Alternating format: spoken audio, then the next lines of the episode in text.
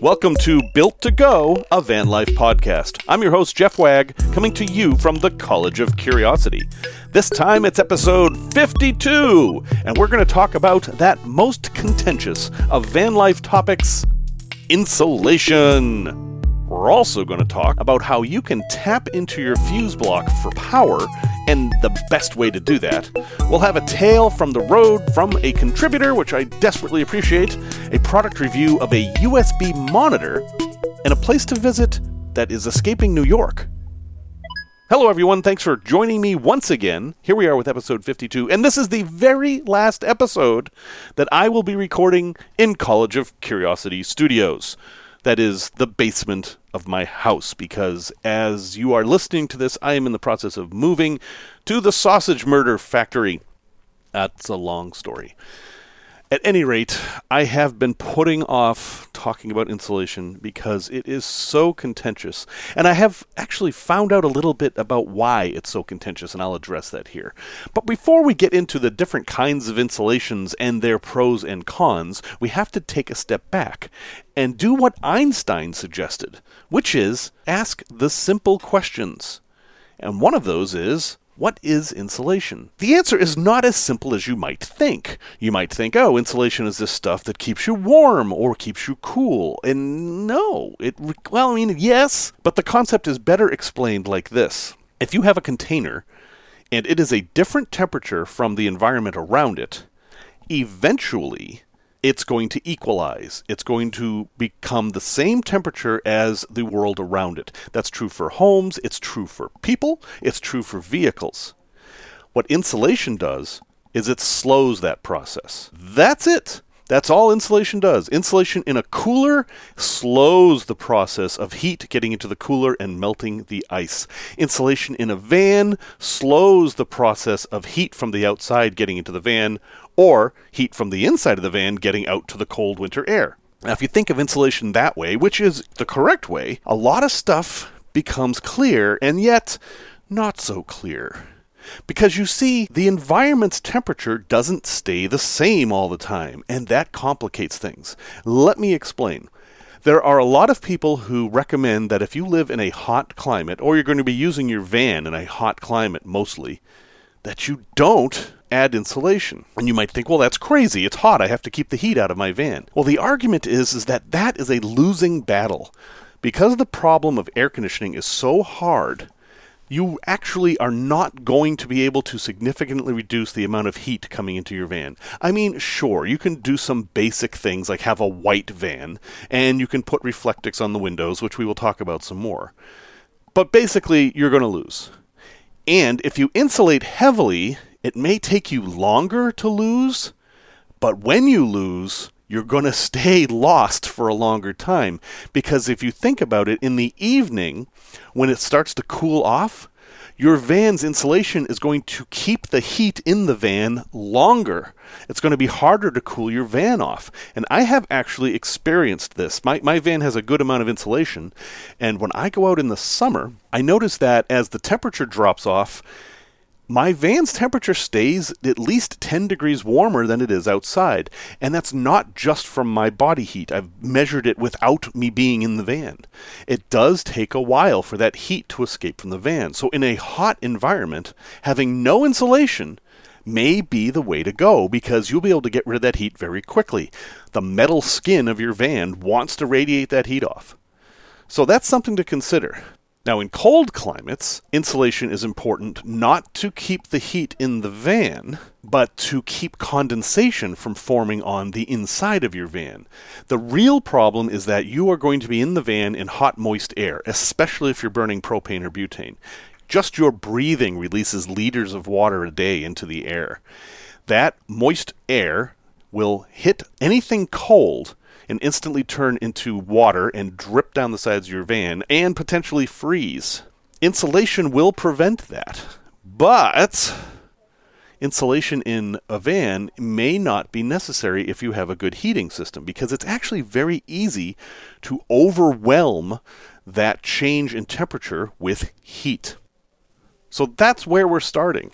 Insulation is good but it's also a problem and it's important to know what you're trying to accomplish and what how you're going to be using your van. You would insulate a van differently if it's going to be always in the sun or always in the cold. And your heating system will impact how you insulate the van. If you're going to have a minimal heating system, you're going to want more insulation for using it in the winter. But if you've got a big 8 kilowatt diesel heater in there, uh, you're going to overwhelm the cold with that heater. You're probably going to be opening a window to let some heat out. Insulation's a little bit less important in that circumstance. That's the conceptual stuff. So let's talk about some pros and cons of some common insulations that you can run into. First, let's get rid of fiberglass right away. Fiberglass is what's most often used in homes. It's in your attic. It's that itchy stuff, often pink. The Pink Panther used to advertise it. It's fairly cheap to buy. It's fairly easy to install, except it gets it releases particles that make you very itchy. But it's terrible for vans, and the reason is that it sucks up moisture and doesn't let it go. It is not suitable for van life. Not only that, it can release little particles even while it's in the walls. Just skip it. Fiberglass, no good. Gone. Okay, that was an easy one. That's basically all con. All right, I'll, I'll, give it a couple of pros. And in fact, they do use it in RVs in some cases. Pros of fiberglass are that it's cheap and it has a pretty good R value. If you're listening to my show and you actually care about my advice, don't use fiberglass. But don't get fiberglass mixed up with rock wool. Rock wool, also called mineral wool, also called slag wool, looks like fiberglass, but it's different. It's not made out of glass. It's actually made out of minerals that are superheated and melted and then made into strings. Similar process to fiberglass, but the resulting product is much better. It doesn't break the same way fiberglass does, and it releases far fewer particles. Yeah, you still might get itchy installing it, but the big thing is, is that it doesn't have the same problem with water that fiberglass does. It can get wet, but it'll simply dry out. It doesn't harbor mold or anything like that. I use rock wool in my van in places where I couldn't put other things. It's nice because you can cut it to exactly the shape you want and put it in. And I think it's fine. It has a very good R value and it also has a really good sound deadening value. So rock wool is something to consider. All right, let's move on to the foam boards, of which we'll talk about three. First is polyisocyanurate, and I bet there's a better way to pronounce that. This is that stuff that's usually foil backed that you see in Home Depot. It comes in big sheets. It is the most energy efficient of all the foams that you can get. It has the highest R value. You read the stats on this stuff and you're like, well, I'll just use this for everything. But not so fast. It's not very expensive. That's not the problem. The problem is that it's very stiff, and you're not going to be able to use this to mold around anything in your van. So it's good for floors, it's good for ceilings, and maybe some big wall panels, depending. But that's about it. And uh, if you do choose to install this, as I have, I have some in my ceiling, put the foil part inside. Because anytime foil touches metal, it's lost all of its value. It's worthless. And that is going to come into play when we talk about Reflectix later. And there's two other kinds that are made out of polystyrene. Polystyrene, I think, is number six on the recyclable chart. It's basically the material that a foam coffee cup is made out of. It comes in two different kinds there's XPS and EPS. The PS stands for polystyrene, and the X stands for extruded, and the E stands for expanded. Well, what's the difference? There is a little bit of a difference. XPS is much more like polyiso. It's these big sheets that are kind of firm. But XPS is very moisture resistant, even more moisture resistant than polyiso. So it's actually pretty good. It doesn't have quite the same R value though, so it's a little bit less insulative than the polyiso. It would be a good choice for a floor, for example. But the EPS, which is usually white, has a couple of advantages it's okay with moisture, it's okay with energy efficiency, but it's also more flexible. If you had a roof that was slightly curved, EPS would be able to bend itself to meet that curve without cracking, unlike the other ones. So, all three of those have benefits and disadvantages. They're well worth looking into for big places where you can put a big sheet up and you don't have to worry about going around corners and things like that. Okay, the next one, and you're probably hearing a lot about this right now, is Havelock wool. It's just what it sounds like. It's sheep's wool. And Havelock is a brand name. I had to actually look up what a Havelock was. If you're curious, a Havelock is kind of that piece of cloth that hangs behind a hat to keep your neck from getting sunburned, kind of like the French Foreign Legion. Anyway, Havelock wool is being heavily promoted, and a lot of the people who are afraid of chemicals love this stuff because, hey, it's all natural. Well, so is rock wool. All natural doesn't really mean a lot. Alligators are natural. Cancer is natural. Just because it's natural doesn't mean it's good. And I am a little annoyed with the Havelock Wool Company for their marketing, which seems to play into people's fears of chemicals. And here's their dirty little secret they spray the wool with chemicals. Now, the chemical they're spraying it with is boric acid, which comes from borax. This is not a harmful chemical by any stretch of the imagination. I mean, I don't think you want to eat pounds of it. It is from a natural source, but they don't really talk about that because it's an added chemical, which is what they're saying is bad. All I'm saying is everything's made out of chemicals. Some are good, some are bad. Just know what you're getting into. Havelock wool is a good insulator. It doesn't have the same R value as other things, but it also isn't going to make you as itchy as, say, rock wool. So that's good. It is a little bit difficult to install. It comes in these big bags and it's just kind of loose wool bats, and you can't use adhesives with it. You can't just like spray Gorilla Glue or whatever on there and stick it to the wall. You have to find other ways to hold it up. And it's a natural material made out of keratin, which is what hair and fingernails are made out of. And there are a lot of things that like to eat that. So there are chances that you could have a pest infestation with wool. That's why they spray it with the boric acid, because another name for boric acid is ant poison. So I think it's a fine material. I think it's overhyped. And it's super expensive the prices they're getting for Havelock wool are really crazy. So if you're looking for a super natural quotes van, uh, Havelock wool can be fine, and you'll find lots of glowing reviews of it. I have never used it, so take that for what it's worth. I will just state that I'm annoyed with their marketing. Another choice that people who are interested in natural things will go towards is denim. When blue jeans are made, there's a lot of waste material, and it's, you know, it's just denim, but it's not in the shape of pants and that waste material is turned into insulation. Well, denim is not good insulation for vans. It doesn't have very good R value, and while its price is good, if you've ever researched what clothing to wear hiking, you will see that jeans, blue jeans, are often not recommended. It's because when they get wet, they lose all their insulative properties. Well, denim insulation in your van is going to have that same problem. In fact, it will absorb moisture and grow mold, and it's just not a great choice for vans. So denim is almost all cons and very few pros. I guess the would be that it's recycled and it's not terribly expensive, but I wouldn't use it in my van. Another option is spray foam. Now, there's actually a whole lot to talk about spray foam. I did use a bit of spray foam in my van in the ribs. I used closed cell spray foam. That's the stuff to use because the other stuff can expand so much that it'll actually dent your van. Spray foam is the best insulation in terms of R value properly applied spray foam in the back of your van will turn it basically into a refrigerator truck. But the cons are pretty steep. To do it properly, you really need to have it professionally installed because it is messy, and if you spray it in the wrong places, bad things will happen, such as your doors will stop working, your slam vents will stop working, it'll gum up the works of anything mechanical. Also, it's kind of permanent. Once you do spray foam, it's there forever. If you need to put something else on a wall or run wires or plumbing or something like that, that spray foam is going to get in the way. And a lot of auto body shops will not work on your van if the walls are covered with spray foam. Of all the things we're talking about, spray foam is going to give you the best insulative properties, but there's more going on than just that.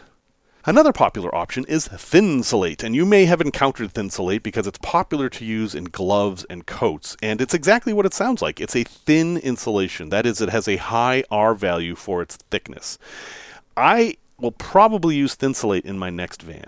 And the reason is that it is so easy to work with. It basically comes in rolls that are these puffy pieces of fabric, and you can glue them to your walls, and that's it. You can cut around shapes very easily. It doesn't have fibers that are going to get anywhere, and it has pretty good properties for sound insulation and heat insulation.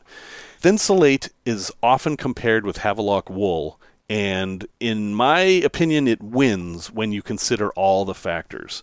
So, Thinsulate you can get on Amazon or whatever. It's uh, not so commonly found at Home Depot or the big box stores. But I'm thinking my next van is going to be mostly Thinsulate. Now, if you do a lot of research on this, you might encounter something called recycled plastic insulation. This seems to be something that's only in Europe and Australia, but not in the US. I have never seen it here. It sounds like it has some good properties. A lot of people are using it, but I've just never seen it in the US. So if you know a place to get it in the US, let me know and I can do a separate review of that. And last, the most contentious of all, Reflectix. Reflectix is bubble wrap with a thin layer of aluminum on each side that's embedded to plastic. It's crinkly, it's kind of space age looking, and if you read the package, it looks like it's the best thing ever. Huge R values and very flexible, and it'll fit everywhere, and it requires you to understand a little bit about heatworks. Reflectix is an excellent insulator against radiant heat. That is, if you were to go outside and put a piece of Reflectix between you and the sun, it would do a great job of blocking the sun.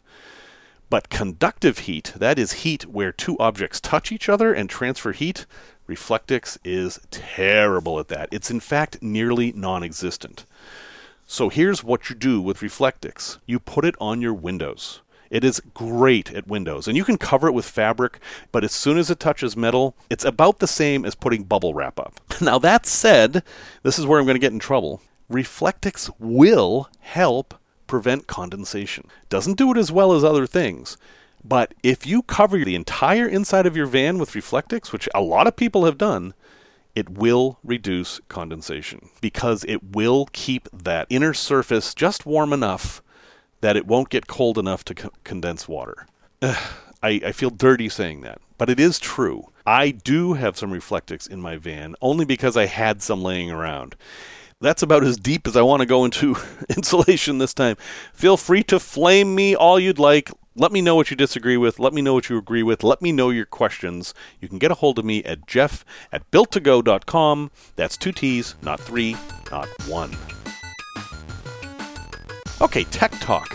Let's say you want to add something electrical to your van that runs off of 12 volts, and you want it to run off of the engine battery. So this could be a CB radio, or some extra lights, or another 12 volt socket, anything like that. Where do you get the power from? Well, the best place is from the fuse block. All vehicles have at least one fuse block, and most have more than one but nearly always there is one inside the vehicle. In most vehicles, it's going to be by your left leg, at least on left hand drive vehicles. It'll be by your left leg under the dashboard. That's where you're going to find it in most vehicles. Some older Dodge vans had it above the glove compartment. Some Mercedes vehicles have it only under the hood. I've even seen them under the back seats. It depends on your vehicle. But you will figure that out. Here's what you need to know about tapping off the fuse block. First, there are two different kinds of circuits in your fuse block. One is always hot. That means that it's always providing power. Those are a little bit risky because if you turn your key off and take your keys away, it's still going to be providing power and you could drain your battery depending on what it's hooked up to. The others work only when the key is on. Things like the radio are usually wired like that, although most radios actually have one of each one to keep the settings, that's the permanent on one, and then one to turn it on, that is the key one. Now, if you look at your fuses, they all have two pieces of metal. The old style glass fuses, you've got a piece of metal, some glass, and another piece of metal. The newer style plastic fuses, you've got plugs of metal. Where those plug in, one side is hot and the other side isn't and you should take a power meter or a test light to figure out which side this is. The idea behind a fuse is to break that connection between those two pieces of metal if it gets too hot. That's all it's doing. And the reason you want to go to the hot side is so that you're not adding a burden to that fuse. If you put, say, a CB radio on a little tiny 5 amp fuse on the wrong side, you could pop that fuse, and you don't want that. What you want to do is tap off of the hot side and add another fuse that is properly rated for your device That's it. And they do sell little clips that will go in there to make this easy for you, and you can just put on a terminal. Obviously, I have not given you the complete picture in a podcast because a lot of this is visual, but that's the concept. And now you have enough information to go search out how to do this on your own. There are some caveats here. You don't want to do this with high power things. Anything that's super high power, like a refrigerator or anything that heats up, you want to go probably directly to the battery for those things. But for just electronic accessories like Alexas or GPSs or things like that, this is a tried and true and proper way to tap into your fuse block. I've found an app that makes it dead simple to buy and sell stocks, even if you don't know what you're doing. And that app is Robinhood. I've used it for years without a hitch. No contracts, no hidden fees, no gotchas. When you open your account, they give you a free stock. That's right, one share of a publicly traded company will be yours. It could be a big name like Apple or Google, but more likely it'll be a smaller stock like Zynga or Sirius. And they'll give me a stock too, which helps keep the show going. There's a link in the show notes, but the URL to give it a try is join.robinhood.com slash jeffw118. If you decide it's not for you, sell the stock, keep the money, and close your account. Easy peasy. I promise to only promote products that I use and trust, and Robinhood is one. If you have a different experience, please let me know, and thanks for giving it a look.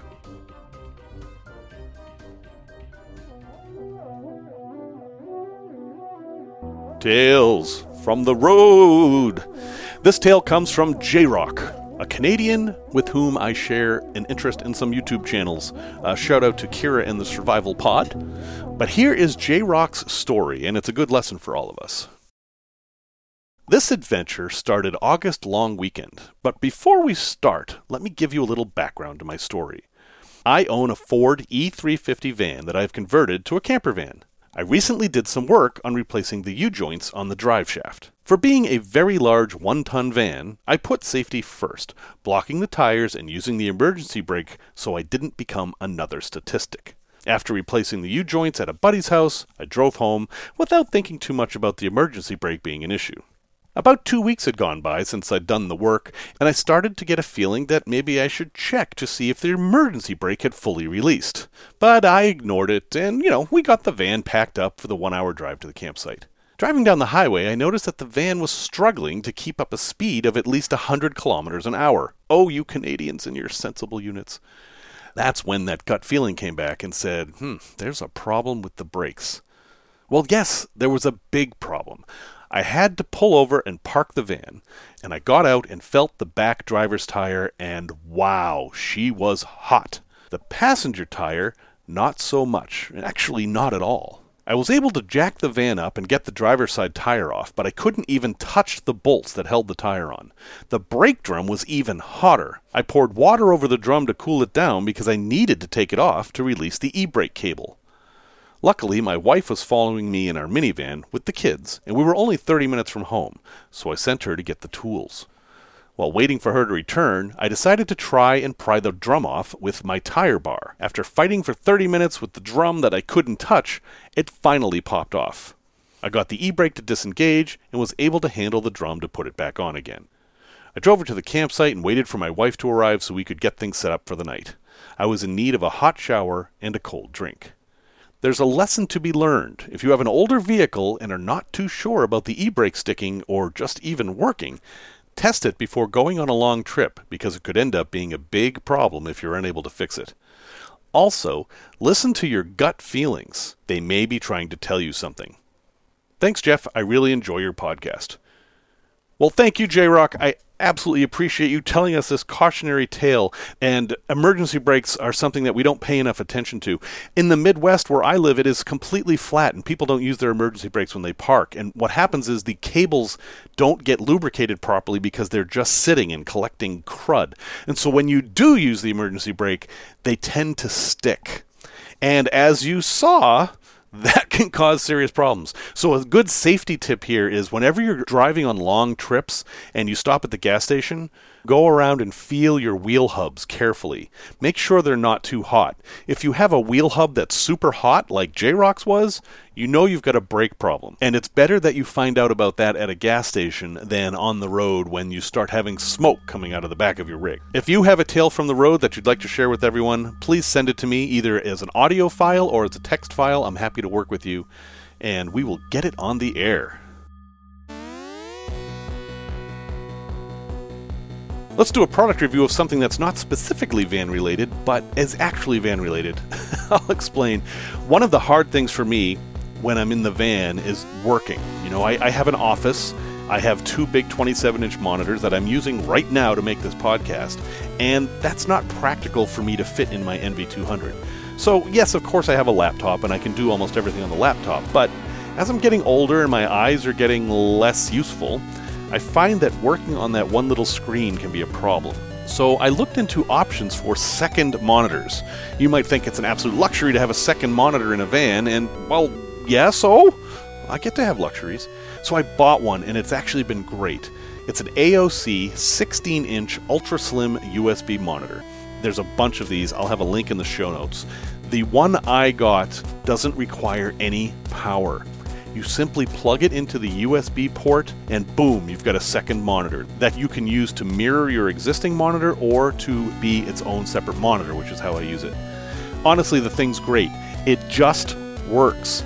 Now, it just works. It has a little stand that you can use to prop up on a table, or it has mounts, so you could actually permanently mount it. In my van, I just use the stand, and when I'm done with it, I put it away out of sight. Honestly, it is perfectly exactly what you want in van life. It doesn't draw that much power, and it's not the gigantic, most best resolution in the world, but that's not what I'm after. I just want two screens so I can, say, see how the audio is recording and also read my notes. So I highly recommend this thing, and here's the kicker. It's only 85 bucks. It's actually fairly affordable. It's on Amazon right now for 85 bucks. Again, link in the show notes. Definitely something to consider if you need another monitor. This would also work with if you just had a Mac Mini or something like that. One note installing the drivers for the Mac was difficult. There are a number of drivers that look like they're the right drivers but aren't. So before you use this thing, make sure you find the correct instructions and install it at home because otherwise you could end up with a very unhappy computer. And if you have any questions about that, feel free to get in touch with me because I've gone through it. I understand it's much easier on the PC side. So that's the AOC 16 inch ultra slim USB monitor, a great solution for people who need another monitor in their van. Okay, a place to visit. You know the Route 66 song, right? It goes through St. Louis, down through Missouri, Oklahoma City, etc., etc., etc. Well, there's a couple of things missing from the song. The first is that the state of Kansas isn't mentioned at all, and Route 66 does go through Kansas for a little bit. The other is that it doesn't emphasize how much of Route 66 is actually in Illinois, and some of it's fascinating. The first corn dog was on Route 66 in Illinois. There's all kinds of muffler men you can visit, and some of the Route 66 that's in Illinois is still the original brick road, if you can imagine that. But that's not what I want to talk about. If you have ever seen the movie Escape from New York, there is a critical scene near the end of the movie that involves a bridge, and it's supposed to be the Brooklyn Bridge, but it's actually the Chain of Rocks Bridge that is at the end of Route 66, where Route 66 enters Missouri. Now, this bridge isn't used anymore, but it was used to film Escape from New York, and it's a very strange place. This bridge crosses the river, obviously, but it doesn't go straight it has a dog leg in the middle. And the reason is that there are two water cribs that are near the bridge.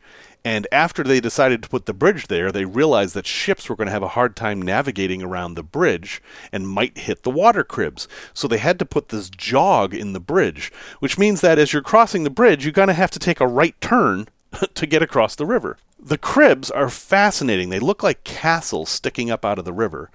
And there's a very tragic and creepy murder that happened on the bridge that you can read about as you walk across. It is a walking only bridge. It's a good mile across, so this is a little bit of a hike.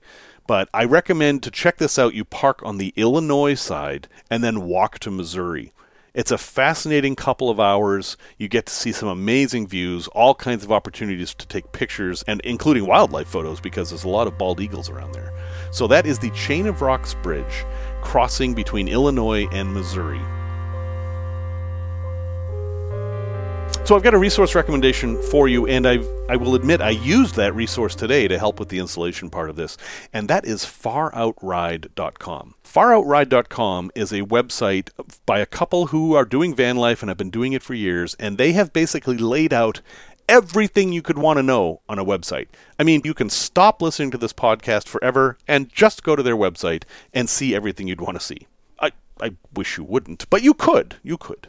Um, at, at, any rate, it is a great resource if you want to see charts comparing things, get real world information on products that are used in van life, and hear a few stories from them. So, if you're looking for a good, reliable source for van life information on the web, definitely give faroutride.com a look. Thanks for listening to this episode 52. I truly appreciate you being here. Music, as always, was by Simon Wagg, and I just got a piece of email that I can't wait to share with you next week on helping women overcome some of the problems that men don't have in vans. So stay tuned for that. Until next time, remember not all those who wander are lost, but some of them sure as hell are.